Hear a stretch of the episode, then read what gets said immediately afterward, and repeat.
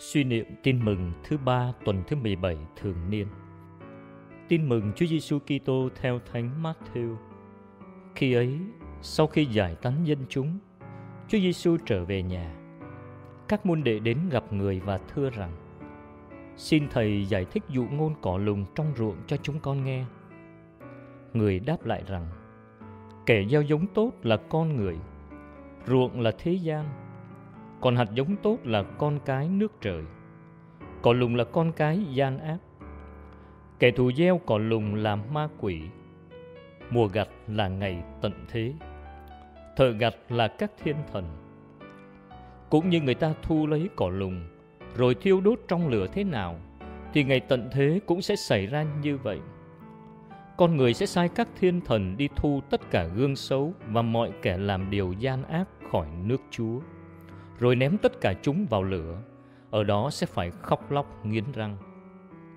Bây giờ kẻ lành sẽ sáng chói như mặt trời trong nước của cha mình. Ai có tai để nghe thì hãy nghe. Sứ điệp Chúa kiên nhẫn chờ đợi kẻ giữ hoán cải để được cứu độ. Ta cũng hãy bắt chước Chúa để sống nhân từ bao dung với nhau. Lạy Chúa, Chúa là đấng nhân hậu từ bi, chậm giận và giàu lòng thương xót. Dù chúng con tội lỗi, Chúa vẫn không muốn tiêu diệt chúng con. Chúa chờ đợi và tìm kiếm chúng con là những người lầm đường lạc lối trở về với Chúa. Lạy Chúa, trên thế giới và ngay cả trong hội thánh, người xấu việc xấu còn đó rất nhiều. Không ai muốn chấp nhận cái xấu, vì vậy loài người chúng con luôn muốn tiêu diệt nhau, đối xử tàn ác với nhau, nóng giận xua đuổi nhau. Chúng con muốn nhổ sạch cỏ lùng ngay tức khắc. Và ngay chính tâm hồn con cũng vừa tồn tại lúa tốt, vừa tồn tại cả cỏ lùng. Con luôn có ơn Chúa đỡ nâng và thánh hóa.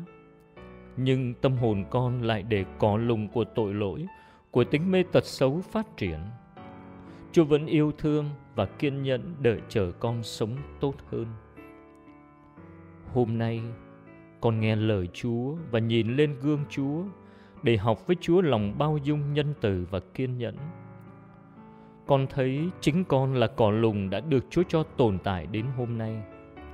Xin ban cho con luôn biết chấp nhận người khác, cảm thông và chịu đựng lẫn nhau.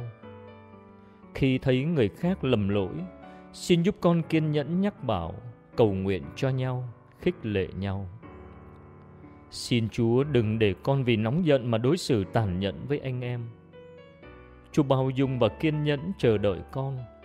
Xin cho con biết bao dung và kiên nhẫn chờ đợi anh em. Chúa hy vọng con sẽ hoán cải nên tốt. Xin cho con biết hy vọng về người khác. Amen.